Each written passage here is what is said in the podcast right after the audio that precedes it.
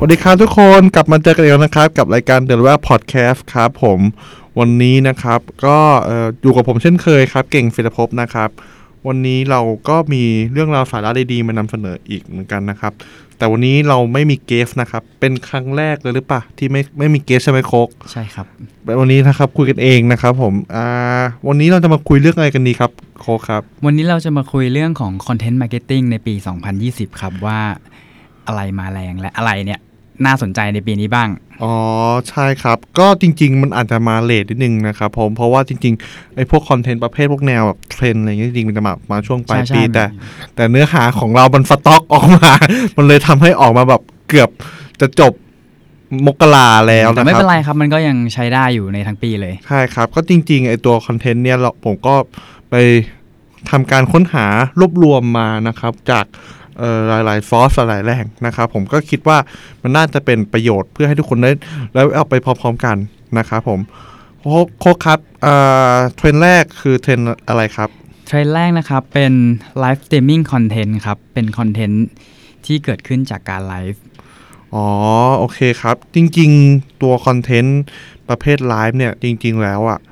ทุกคนก็คงจะเห็นแล้วใช่ไหมครับว่าเรื่องของการไลฟ์เนี่ยมันมีผลต่อการ engagement มากแค่ไหน ใช่ จริง ๆ มันมีกระแสไลฟ์มาได้ประมาณ 2-3 ปีแล้วใช่ไหมครับพี่เก่ง ใช่ครับ จริง ๆ แล้วไลฟ์เนี่ย เราจะเห็นอย่างพวกไลฟ์ขายของ ใช่แล้ว หรื ข ย่า อง งคือดังมากในประเทศเรา ใช่หรือถ้าเกิดเคสล่าสุดที่ทุกคนได้เห็นชัดจนเป็นเกิดเป็นกระแสก็อย่าง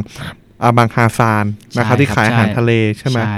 โคกโคกโคกเคยได้ดูไลฟ์ของอาบังไหม เคยได้ดูแล้วครับ โคกโคกชอบโคกโคกรู้สึกยังไงบ้างกับไอตัวของไลฟ์ของอาบัง รู้สึกเพลิดเพลินไปกับไปกับอบังแล้วก็คอนเทนต์ที่เขานำเสนอ มันมันมันมันเพลินเนาะอะไรนะแม่ฉันต้องได้ไปกินกุ้ง ใช่ อ่า เออเออคือคือคือการไลฟ์เนี่ยส่วนหนึ่งเท่าที่ผมอะ่ะรู้สึกว่าปีเนี้ยนะครับคนอาจจะหันมาทำไลฟ์มากขึ้น และคุณก็ไม่ควรพลาดก็เพราะว่า จริง ๆ แล้วการทำไลฟ์เนี่ยสิ่งหนึ่งที่คุณจะได้เลยนะครับ คือการที่การสร้าง engagement ร่วมนะครับกับทางคอนทาร์เก็ตที่เราสนใจหรือคอน sumer ที่เราสนใจ ใช่ครับ นะครับผมจริงๆที่จริงพี่อาจจะไม่เคยเล่าให้โคกฟังพี่จริงพี่ก็เคยมีคิดที่อยากจะทำไลฟ์เหมือนกัน แต่จริงๆรายการรายการพอดแคสต์พี่อัดก่อนล่วงหน้าไงเพราะฉะนั้นทำไลฟ์ก็อาจจะไม่เวิร์ก แต่จริงๆจริงๆเคยคิดว่าอยากจะทำไลฟ์นะครับผมก็เออจริง ๆ แล้วอ่ะผมว่าการทำไลฟ์เนี่ย มันคือการสร้าง Experience ร่วมกันทำให้เขาอ่ะรู้จักตัวตนของเออแบรนด์นั้นมากขึ้น ใช่ครับ คนคนนั้นมากยิ่งขึ้น เพราะฉะนั้นเนี่ยครับเรื่องของการไลฟ์เนี่ยก็เป็นเป็นอีกเอ่อแท็กติกหนึ่งนะครับมองเป็นแท็กติกหนึ่งในการทำคอนเทนต์เพื่อดึงดูดคนน่าสนใจมากยิ่งขึ้น อืม นะครับโค้กมีเคสน่าสนใจจากที่ไหนโค้กอยากจะแนะนำไหม อืม ผมจำชื่อไม่ได้แต่เป็นคลิปที่ผู้หญิงคนหนึ่งลองเอาน้ำล้างหน้า อืม ผ่านเครื่องสำอางแล้วแบบว่า ทดสอบเครื่องสำอางอะครับ ครับ ว่าโดนน้ำแล้วมันไม่หลุดนะ อ๋อเอาเป็นยังไง คุณไหม บ้าง ครับคุณไหมครับ ยังไม่คุณครับ โคกโคกเล่ามาเลยก็ได้ครับ คือคอนเทนต์เขาจะเป็นแบบว่า พูดถึงลูกค้าในทางที่แบบว่า ไม่ค่อยไม่ค่อยดีเท่าไหร่แต่ว่าลูกค้า อ่า ชอบมาก คนที่มาดูเนี่ยชอบมากแบบโหสะใจแล้วก็ล้างแล้วก็บ่นไปแล้ว ล้า ก็ ง โช หน้า ว์ไป ใช่ไหม ล้างหน้าใช่ครับ แต่งหน้าแล้วก็ล้างหน้า าฮะ คือแบบ โอเค เครื่องสำอางไม่หลุด แต่สิ่งที่คนไปดูอ่ะ คนอาจจะไม่ดูเครื่องสำอางหรอก คนจะดูสิ่งที่เขาพูดและสิ่งที่เขาแสดงออกใน แต่ ไลฟ์ แต่ นั้น แต่เครื่องสำอางมันถูกมันถูกรีมาร์กไปในหัวเขาแล้ว เรียบร้อยว่า ใช่ โอเค มัน เครื่องสำอางตัวนี้มันไม่หลุด ใช่ อ๋อ อันนี้น่าสนใจ จริงๆ ถามว่า ปกติดูไลฟ์อะไร อืม นะครับ ปกติก็ดูไลฟ์แบบคนแบบที่จริงพี่เป็นคนแบบคนคนแมทแมนคนแวนแวนๆ อะ คือ อะ อะไร ครับ คือบา พี่ ง ด้ว ที ย บางทีบางทีบางทีเราอะบางทีเราทำงานอะ อืม เราอยู่กับคนรอบตัวเราอะ ใช่ มันคือตลาดบน อ่าฮะ จริงๆ พี่ก็จะมีเพื่อนสายแบบตลาดกลางตลาดล่าง อ่า พี่ก็จะบางพี่ก็ไปพี่ก็ไปบางทีพี่ก็ไปนั่งคุยกับเขาว่า อืม เออ แบบเฮ้ยตอนเนี้ยคุณก็แบบดูเอ้ยดูอะไรอยู่วะเขาก็มีเขาจะมีร้ายแบบแปลกๆมากเลยร้ายแบบขายของเช่นแบบขายของแบบ เฮ้ย ขายของลูกใช้แล้วอะไร อ่าใช่ เงี้ยเออเออ ผมเคยเจอแบบว่า เวลาที่เราไปอยู่ในกลุ่มเนี่ย สังเกตไหมครับพี่เก่ง เออเออ จะมีคนชอบมาแชร์ไลฟ์ ใช่ใช่ใช่ แชร์เยอะมากแชร์แบบหนึ่งสองสามสี่แจกของหนึ่งสองสามสี่แจกของ ใช่ ผมเคยเจอไลฟ์ขายดาบ ขายดาบ ดาบคาตานะของญี่ปุ่น เป็นยังไงบ้าง เขาก็จะหยิบดาบมาโชว์ผ่านกล้องให้ดูว่านี่แหละ มันฟีเจอร์เบนฟิตมันคืออะไร เคยเห็นเค ยเห็นทรงๆนี้อยู่ก็คือแบบว่าใครๆบอกเออไอ้ดาบตัวนี้นั้น คมฟันชึบชับอะไรอย่างงี้ ใช่ใช่ อ๋อเคยเห็นอยู่ คือ มันก็จะเข้าไปอยู่ในกลุ่มของกลุ่มที่มีกลุ่มลูกค้าเขาอยู่ อ่ะเพราะฉะนั้นการทำไลฟ์กับการมี Facebook กลุ่มอาจจะเป็นสิ่งที่มันเชื่อมโยงกันถูกไห ใช่ ม ค ถู รับ กไหม เป็นไปได้ อ๋อ น่าสนใจนะ อืม โอเค หมดเทรนด์แรกนะครับ เทรนด์แรกก็คือการทำไลฟ์สตรีมมิ่งคอนเทนต์นะครับผม ครับ โอเค เทรนด์ที่ 2 ครับ เทรนด์เทรนด์อะไรดีครับโคก เทรนด์ที่ 2 นะครับ จะเป็น Content for Voice Search ครับ อืม โอเคครับ ตัวคอนเทนต์ for white white search นะครับ จริง ๆ แล้วแหละมันเกิดขึ้นได้ยังไงนะครับผม จะเห็นได้ว่า เออต้องก่อนก่อนจะพูดก่อนจะพูดตรงนั้นอะต้องพูดก่อนว่าโคกเคยเห็นโฆษณาของ Google ไหมที่มันพูดเป็นเป็นคลิปคลิปคลิปหนึ่งนะ ซึ่งในเนื้อหามันมีตอนหนึ่งก็คือ เป็นคุณลุงคุณป้านะครับผมพูดคำว่า ตรวจหวย อืม คุณคุณมาเป็นคลิปของ Google ยังไม่เคยเห็นผ่านตาครับ มันเป็น อ่ะ ยังไงครับพี่เก่งเล่าให้ฟังหน่อย คือมันเป็นคลิปที่บอกว่า behavior ของคนของการใช้ Google เนี่ย มันถูกเปลี่ยนแปลงไป ม นะครับผม สิ่งที่ Google ก็พูดกำลังจะมีนิ่งอะไรครับมันเขาก็จะมีนิ่งที่ว่าพฤติกรรมการเ e ิร์ชของคนเนี่ย มันจะมากกว่าแค่การพิมพ์ อืม มันจะไปถึงลามไปถึงเรื่องของการใช้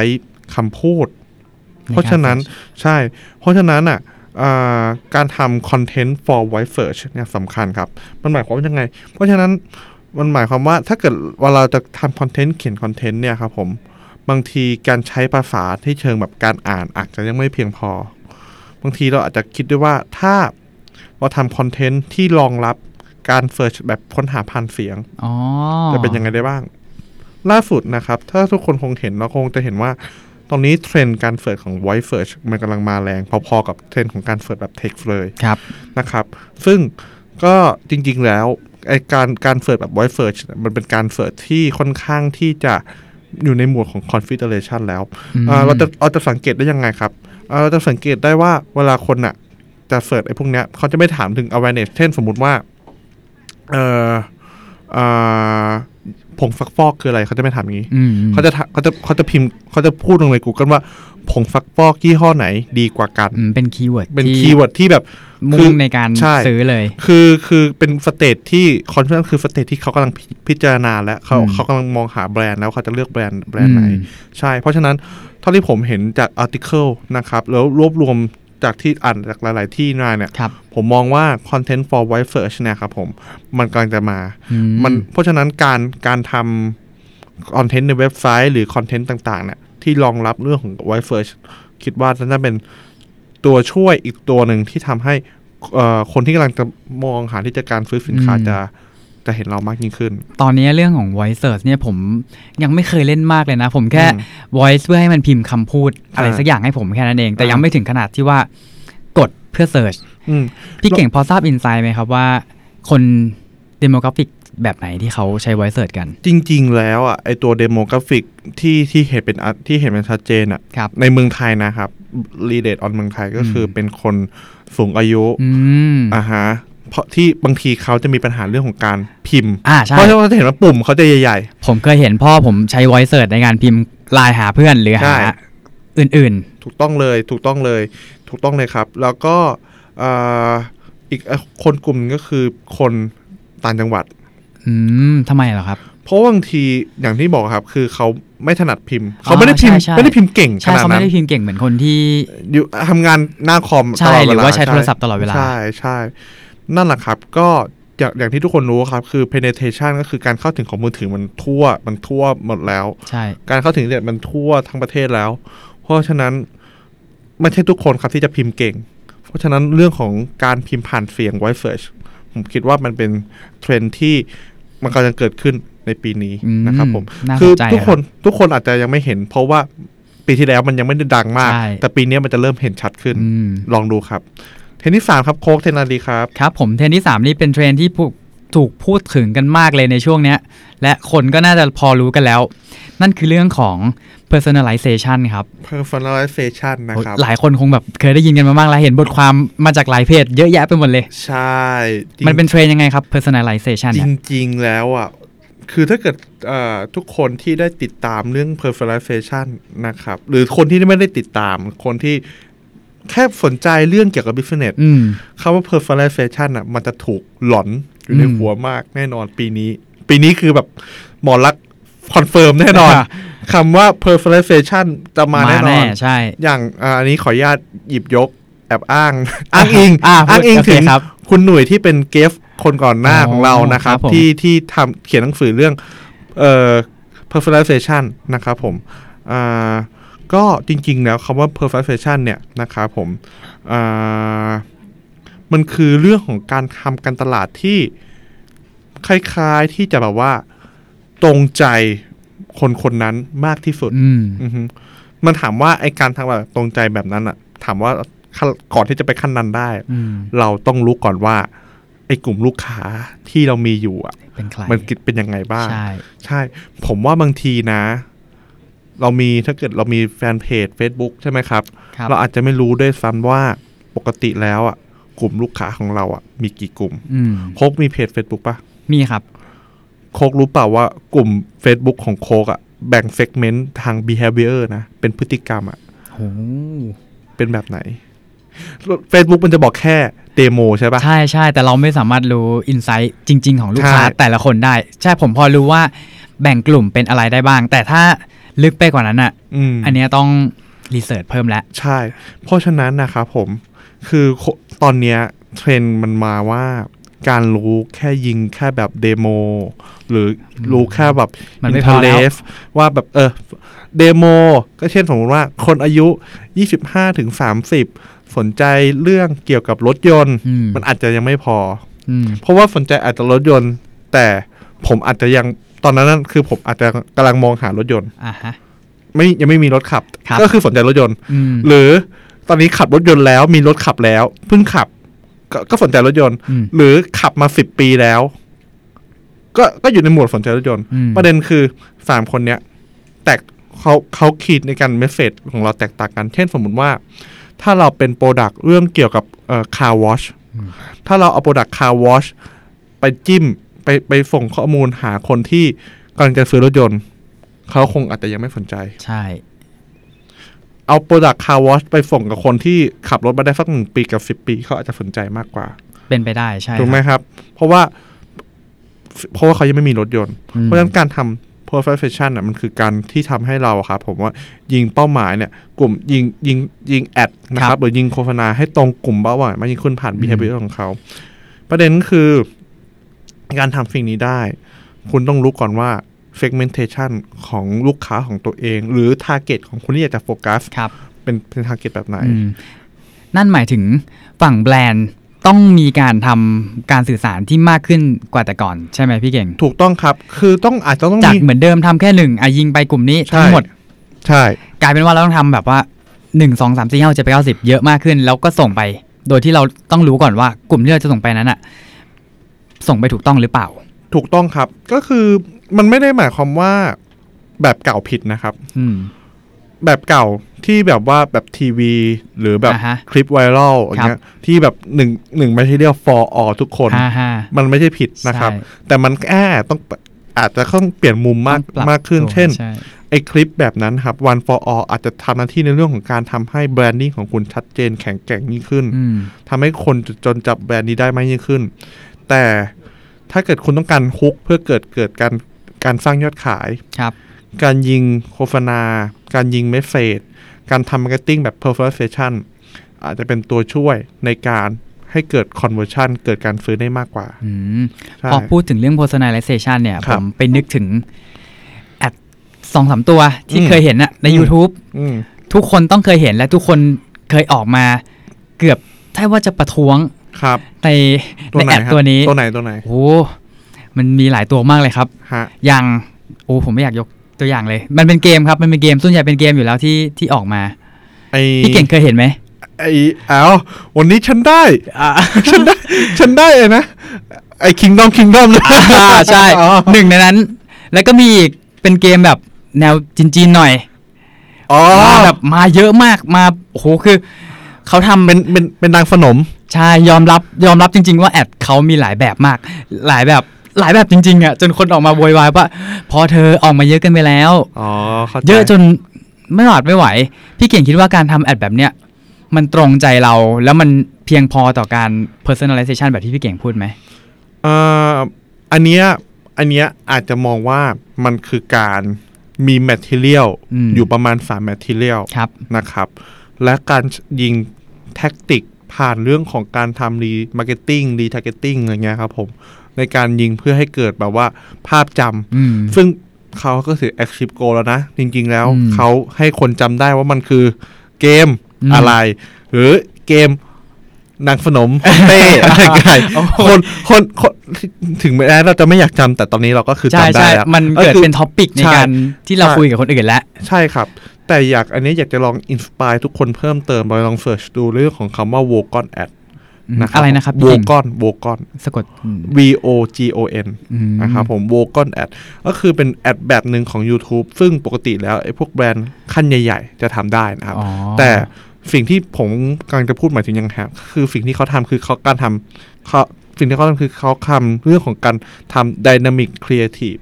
เขามีครีเอทีฟแมทเทียลต่างๆ เพื่อยิงเจาะกลุ่มคนกลุ่มแบบโมเมนต์ที่มันแตกต่างกัน อืม นะครับผมถามว่า YouTube ถ้าเกิดสมมติ SME หรือคนทำธุรกิจทั่วไปที่ไม่มีเงินทุนเงินถังขนาดนั้น อืม ทำได้ไหม ก็ทำได้นะครับ ด้วยการทำมือเนี่ยแหละแมนนวลนะครับผม แต่เราต้องชัดเจนในที่นี้คือต้องชัดเจนว่า โอเคเซกเมนต์ที่เราอยากจะโฟกัสต้องเป็นแบบไหนทาร์เก็ตที่เราจะยิงต้องเป็นแบบไหนต้องชัดเจนในการยิงแอดแต่ละที ไม่งั้นมันจ แต่ เหมือละน ที เผา ใช่ มือนเล่น ใช่ครับ ครับ โอเคครับ ต่อไปเทนนิสสาม profession เทนนิสสี่อะครับโคชครับ เทรนด์ที่ 4 นะครับ เป็นเทรนด์ที่มาแรงเหมือนกันเลยเหมือน personalization เลย แต่เทรนด์เนี้ยถูกพูดมาตั้งแต่ตั้งตั้งนานแล้วแหละ แต่มันเพิ่งมาพูดกันเยอะในช่วงปีที่ผ่านมา อืม นั่นคือเรื่องของ Data ครับ เราสร้างคอนเทนต์โดยใช้ Data, Data ยังไงบ้างใช่ จริงๆ แล้วเรื่องของ Data มันจะมีความใกล้เคียงกับเรื่องของ Performance Fashion นะครับ อืม แต่ถามว่าเรื่องของ Data เนี่ยมันสำคัญยังไงนะครับ ต้องต้องขออนุญาตย้อนกลับไปเรื่องของการทำคอนเทนต์ก่อน ปกติเวลาโคกโคกโคกพี่เพจใช่ไหม ใช่ครับพี่ครับ เวลาเวลาโคกทำเพจโคกคิดหนึ่งคอนเทนต์โคกทำยังไงฮะ ผมต้องคิดก่อนว่าผมจะสื่อสารอะไร อืม และสื่อสารไปให้ใคร อืม โดยการที่สื่อสารไปให้ใครเนี่ย ผมต้องรู้ก่อนว่า สิ่งที่ผมสื่อสารนั้นอ่ะ มันตรงตามที่เขาต้องการดูหรือเปล่า ซึ่งมันอาจจะไม่ได้ใช้ Data อะไรเยอะแยะ ที่เป็น Big Data อย่างที่คนอื่นพูดกัน แต่ผมใช้ในเรื่องของที่ว่า โอเค ผมรู้ว่าลูกค้าเป็นใคร อืมอ่าโคกมีตัวอย่างเพจที่โคกเคย คุ้นๆ หรือโคกอยากจะเล่าให้แชร์ให้ทุกคนฟังไหมครับ อ่าเป็นเพจเพื่อนผมละกันขายสแตนเลส ครั ส บ แตนเลสข้อมือ ครับ ครับผมรูปแบบการทำคอนเทนต์ของเขาเนี่ยอาจจะไม่ได้ใช้ Data อะไรเยอะ แต่เขาเน้นโชว์ฟีเจอร์ อ่า ของสินค้านั้น อ่าฮะ แล้วก็การทำแบรนดิ้งเพื่อให้สินค้านั้นนะดูดูไฮแล้วก็ดูน่าซื้อมากขึ้น ครับ ครับ อ่าถามว่าสิ่งนั้นอะถามว่าเขาใช้ Data ไหม เขาใช้ Data Data แต่ Data ในที่นี้คือเป็น Data ที่เขาอะครับผมอ่าทางทางเพจเจ้าของเพจแอดมินนั้นอะรู้ว่ากลุ่มลูกค้าของเขามีกำลังสนใจเรื่องอะไรนะครับผม อันนั้นก็เป็น Data แบบหนึ่ง อืม แต่ Data ที่ผมกำลังจะมีนิ่งก็คือเป็น Data จากหลังบ้านของของตัวเพจเอง เช่นสมมุติว่าทำคอนเทนต์มีประโยคพูดแบบไหน แล้วเกิดการฮุกขึ้นมา เช่นสมมุติว่าถ้าเกิดคอนเทนต์นี้อ่าขายฟีเจอร์นี้นะครับผมพูดด้วยประโยคประมาณว่าอ่าใช้เพนพอยต์หรือคีย์เฟลลิ่งพอยต์นี้ในการพูด และทำสปิดดับเบิลกับอีกคอนเทนต์หนึ่งที่ขายสิ่งเหมือนกัน แต่แค่เปลี่ยนคำเปลี่ยนรูปเปลี่ยนแมทเทียลแล้วลองเปรียบเทียบดูนะครับผมแล้วดูว่าอันไหนมันเกิดการคอนเวอร์ชันมากกว่าอ่า ถ้าเกิดใครที่เรียนเรื่องของขายของออนไลน์นะครับผมก็อาจจะคุ้นกับคำว่า A/B testing อืม อ่าฮะ เคยได้ยินครับเคยได้ยิน ใช่ไหมอ่าหรือการทำเรื่องของเทฟต่างๆ เทฟกลุ่มเป้าหมาย เทฟแมทเทียล เทสไอตัวแคปชั่นนะครับ สิ่งเนี้ยมันคล้ายกัน แต่อยากที่จะให้เพิ่มเติมนะครับ ก็คือดูเรื่องของอาดูว่าการ Data ที่ต่างๆ เช่นสมมุติว่า engage en- engagement นะครับ reach นะครับ อยากให้ดูว่าอ่า สิ่งที่ผมอยากจะให้ดูว่าก็คือ อยากให้มองว่าเราต้องมีเมทริกซ์สักเมทริกซ์หนึ่งนะครับผมที่มันสามารถ รีเลทกับเรื่องของ conversion ได้อ่าผมว่าทุกๆ business จะมีเมทริกที่มันแตกต่างกัน แต่เป้าหมายก็คือยอดยอดเงิน บางบางธุรกิจ รีชสูงอาจหมายถึงยอดเงินเพิ่มขึ้นว่าเกิดคอมมิชชั่นมากขึ้น บางธุรกิจยอด engagement สูง อาจจะหมายถึงเรื่องของการเอ่อยอดขายมากขึ้น อืม เพราะฉะนั้นเอ่อธุรกิจของใครก็คนละคนละคนละสไตล์ แต่คุณต้องรู้ว่าเมทริกตัวไหนที่จะสามารถที่จะแบบตัว justification เรื่องของการสร้าง conversion การสร้างยอดขายให้คุณได้ ครับ อยากให้คุณมองตรงนี้อีกทีหนึ่งว่า อืม โอเค ปกติแล้วนอกจากครีเอทีฟแล้วแมทเ r ียลแล้วมีแมทริกอะไรบ้าง ซึ่งแต่ละธุรกิจก็ดูแมทริกต่างกัน อย่างที่ ใช่ พี่เก่งพูดเนาะ ใช่ครับ โอเคครับ ต่อไปเป็นเทนสุดท้ายครับเทนที่ 5 นะครับผมเทนอะไรครับโคก ครับผมเป็นเทรน exploring to new territory ครับ โอเคครับอ่าเทรนนี้จริง ๆแล้วที่ที่ใช้คำนี้นะครับผมคิดว่าน่าจะเป็นคำที่กว้างประมาณหนึ่งนะครับ ว่าให้คำว่า new territory คืออะไร new territory คือพื้นที่ใหม่ ๆ อืม นะครับเทรนด์เนี้ยมันหมายถึงว่าให้คุณลองเปิดใจกับทริทอรี่ใหม่ๆนะครับ เช่นนะครับ TikTok อือฮึ เช่น Twitter เช่น Podcast เป็นต้น ครับ นะครับผม ถามว่าทำไมอ่าลองตัวยกตัวอย่างครับ TikTok TikTok เนี่ยเป็นสื่อใหม่นะครับผมที่อ่ามาแรงมาก ใช่ ผมเพิ่งโหลดมาลองเล่นดูเมื่อไม่กี่วันก่อนเนี่ย อ่ะเป็นยังไง เป็นยังไงเหรอ มันเป็นรูปแบบของมันคือการที่เราไถ่ายเหมือน Facebook นี่แหละ ครับ ไถ่ายขึ้นไถ่ายขึ้นก็จะมีคลิปใหม่ๆ มาให้เราดูเรื่อยๆ ซึ่งแต่ละคลิปก็จะเป็นคลิปที่มีรูปแบบต่างกัน อืม บางคลิปบางคลิปก็จะแบบตลกมาก บางคลิปก็จะดูแล้วงงๆหน่อย หรือบางคลิปก็จะเป็นแนวแบบให้ความรู้ คลิ เห ป มือน ยาวไหม คลิปไม่ยาวครับสั้นมากเลยประมาณ ประมาณสิบ สาม ห้าวิป่ะ สิบห้าถึงสามสิบวิโดยประมาณ อ๋อ15พี่ก็โหลดมาแล้วนะ t ิ k t o k เนี่ย จริง ๆ พี่รู้สึกมันมองเหมือนพี่กำลังเล่นสตอรี่ อืม ไอจีสตอรี่ ใช่ใช่มันความรู้สึกคล้ายๆ กัน ใช่ แต่มันหลากหลายมาก มันหลากหลายมันลึกกว่ามากเล ใช่ ย สตอรี่เนี่ย มันมีกับมันมีแต่เพื่อนเรา ถูก มัมี ต้อง แต่คนที่เรา ใช่ครับ follow ใช่ แต่อันนี่มันมาตามความสนใจของเรา ใช่ ซึ่งมันทำให้เรา explore อะไรใหม่ ๆ อืม นะครับจริงๆแล้วอ่ะอยากจะบอกว่า t ิ k t o k เนี่ยมันก็เป็นเจ้าจัดพื้นที่หนึ่งพื้นที่ที่ตอนเนี้ยคนมันเข้ามากระแส ใช่ ซึ่งเราไม่รู้หรอกว่า t ิ k t o k เนี่ยมันจะพุ่งมันจะลุ่งหรือมันจะล่วง อืม มันก็เหมือนไอ้นะบิตคอยอ่ะ ใช่ แต่ถ้าวันเนี้ยเราไม่แคปอ่ะเราไม่แคป อืม มันเหมือนเรา ถ้าเรา ำลัง ไม่ตามกระแส พลาด อะ เราพลาดอะไรบางอย่างเหมือนแบบอ่ะตอนเนี้ยร้านเนี้ยมันดัง อืม เราจะรอให้ละจนกว่าร้านมันจะเจ๊งก่อนไหมอ่ะเรากว่าจะกว่าเราจะไปกินอ่ะ อืม พอร้านมันดังบางทีเราก็เอออยากจะไปลองเพื่อเราจะได้รู้ว่าเออมันอร่อยหรือไม่อร่อย ใช่ เราต้องเราสุดท้ายเราก็ต้องไปลองก่อน ใช่ครับ เราถึงจะพูดได้ว่ามันโอเคหรือไม่โอเค ใช่ มันไม่ใช่แบบว่าทุกทุกทุกทริทอรี่นี้ไอ้ทิกตอกจะโอเคกับแบรนด์เราเราไม่รู้ แต่ถ้าเกิดเราไม่ลองเราก็ไม่รู้ ใช่ ใช่ เช่นเดียวกับ Twitter ที่จริง Twitter เนี่ยมันถูกถูกพูดถึงว่าเป็นกระแสมาสองสามปีแล้ว แต่ ถามว่าตอนนี้มันยังไม่กระแสอยู่ไหม ยังเติบโตขึ้นเรื่อยๆ ซึ่งก็เลยคิดว่ามันอาจจะถึงเวลาแล้ว หรือยังถ้าเกิดคุณที่กำลังจะมองที่อยากจะทำแบรนด์ลงในทวิตเตอ อื ร์ ม นะครับผม ซึ่งพ่อถามว่ายังไง ปกติ เราติดตามข่าวผ่าน Facebook ใช่ครับ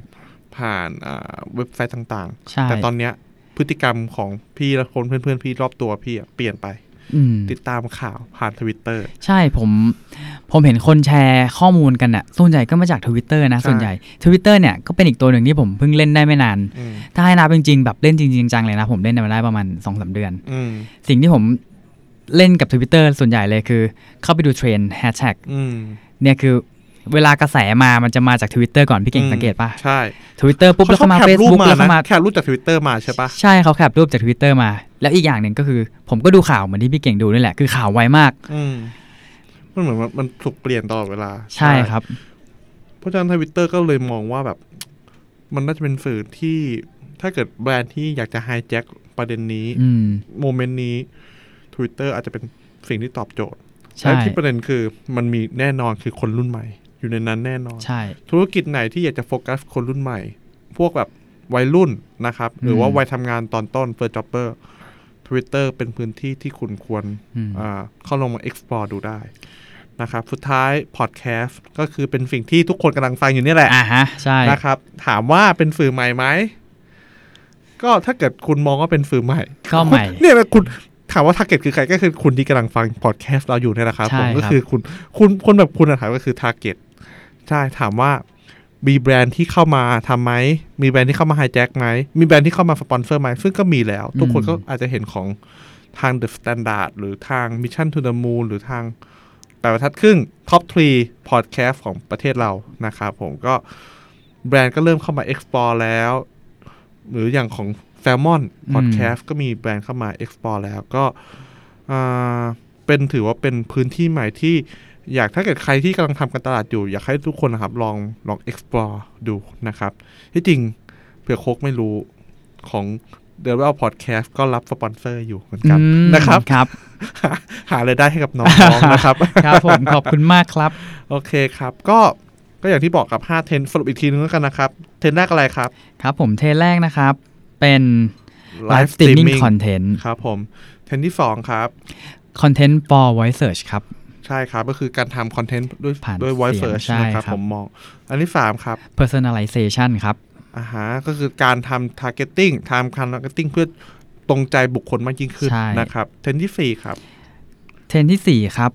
Content Create by Data ครับ นะครับ ก็คือการเอา Data มาประยุกต์ใช้ในการทำคอนเทนต์ที่มันตรงใจ แต่อย่าลืมนะครับ มองเรื่องของ conversion ยอดขายมันสำคัญเมทริกไหนที่คิดว่าจะเป็นตัว key อืม อยากให้ลองลองไปศึกษากันดูอีกทีหนึ่งครับ ครับ แล้วก็เทรนสุดท้ายนะครับ Exploring to the New Territory ค ก็ รับ คือพื้นที่ใหม่ๆ อย่างที่อย่างที่บอกเมื่อกี้ก็มี TikTok Twitter อืม Podcast นะครับ ใช่ครับ ถามว่าทุกแบรนด์ควรเริ่มทำตอนนี้ไหม ก็ถ้าไม่ลองก็ไม่รู้นะครับผมต้องลองเข้ามาต้องลองเข้ามาทำลองเข้ามาเป็นมาจอยพาร์ทหนึ่งของคอมมูนิตี้ของคอมมูนิตี้นั้น แล้วคุณอาจจะได้บางสิ่งบางอย่างที่คุณไม่เคยได้รับจากพวกสื่อหลักอย่างโซเชียลมีเดียหรืออะไรได้ได้กลับไปนะครับผม ก็อ่าอ่าขออนุญาตแถมแล้วกันนะครับก็จริงๆก็มีพูดคุยกับอ่าที่ที่เราคอนเทนต์เทรนด์เมื่อกี้เราจะมีการพูดคุยพูดคุยถึงเรื่องของการทำ personalization กับคุณหนุยอยู่แล้ว ครับ นะครับก็อยากฝากทุกคนให้รอติดตามนะคุณหน่วยก็คือการเอ่อที่เขียนหนังสือเรื่องของอ่า personalization ชื่อโพกจำชื่อหนังสือได้ไหม Personalized Marketing ครับ เอ่อ performance marketing นะครับเปิดเปิดตรงนี้เลย อืม และเป็นเจ้าของเพจการตลาดวันละตอน ก็จริง ๆ แล้วเราก็จะมีแขกรับเชิญที่มาพูดถึงเรื่องของตัวคอนเทนต์ที่เกี่ยวกับเทรนด์ที่เราได้พูดไปนะครับหนึ่งในนั้นก็จะมีเรื่องเกี่ยวกับ personalization นะครับผมก็บอกน้องโคกที่น้องโคกก็เพิ่งรู้กับพร้อมกับทุกคนเนี่ยนะครับ ครับ ว่า ผม ว่าเราจะมีเกสที่ที่เคยคุยกันมาแล้วนะครับผมก็คือเรื่องของที่เขาเขาเพิ่งเขียนหนังสือเรื่อง personalized marketing การตลาดแบบรู้ใจนะครับผมโดยคุณหนุ่ย อืม คนเดิม คน ที่ เดิม เคยมาออกรายการเรา ครับ นะครับเขาก็จะมาพูดรายการรายการกับเราด้วย อืม นะครับว่า โอเคการ performance marketing ในเชิงเจาะลึกควรต้องทำยังไงนะครับอือฮึแล้วก็อานอกจากนี้นะครับก็อ่าอยากฝากทุกคนนะครับผมอ่าติดตามทางเพจแต่เรียกว่า podcast นะครับอย่าลืมไปกดไลค์นะครับผมแล้วก็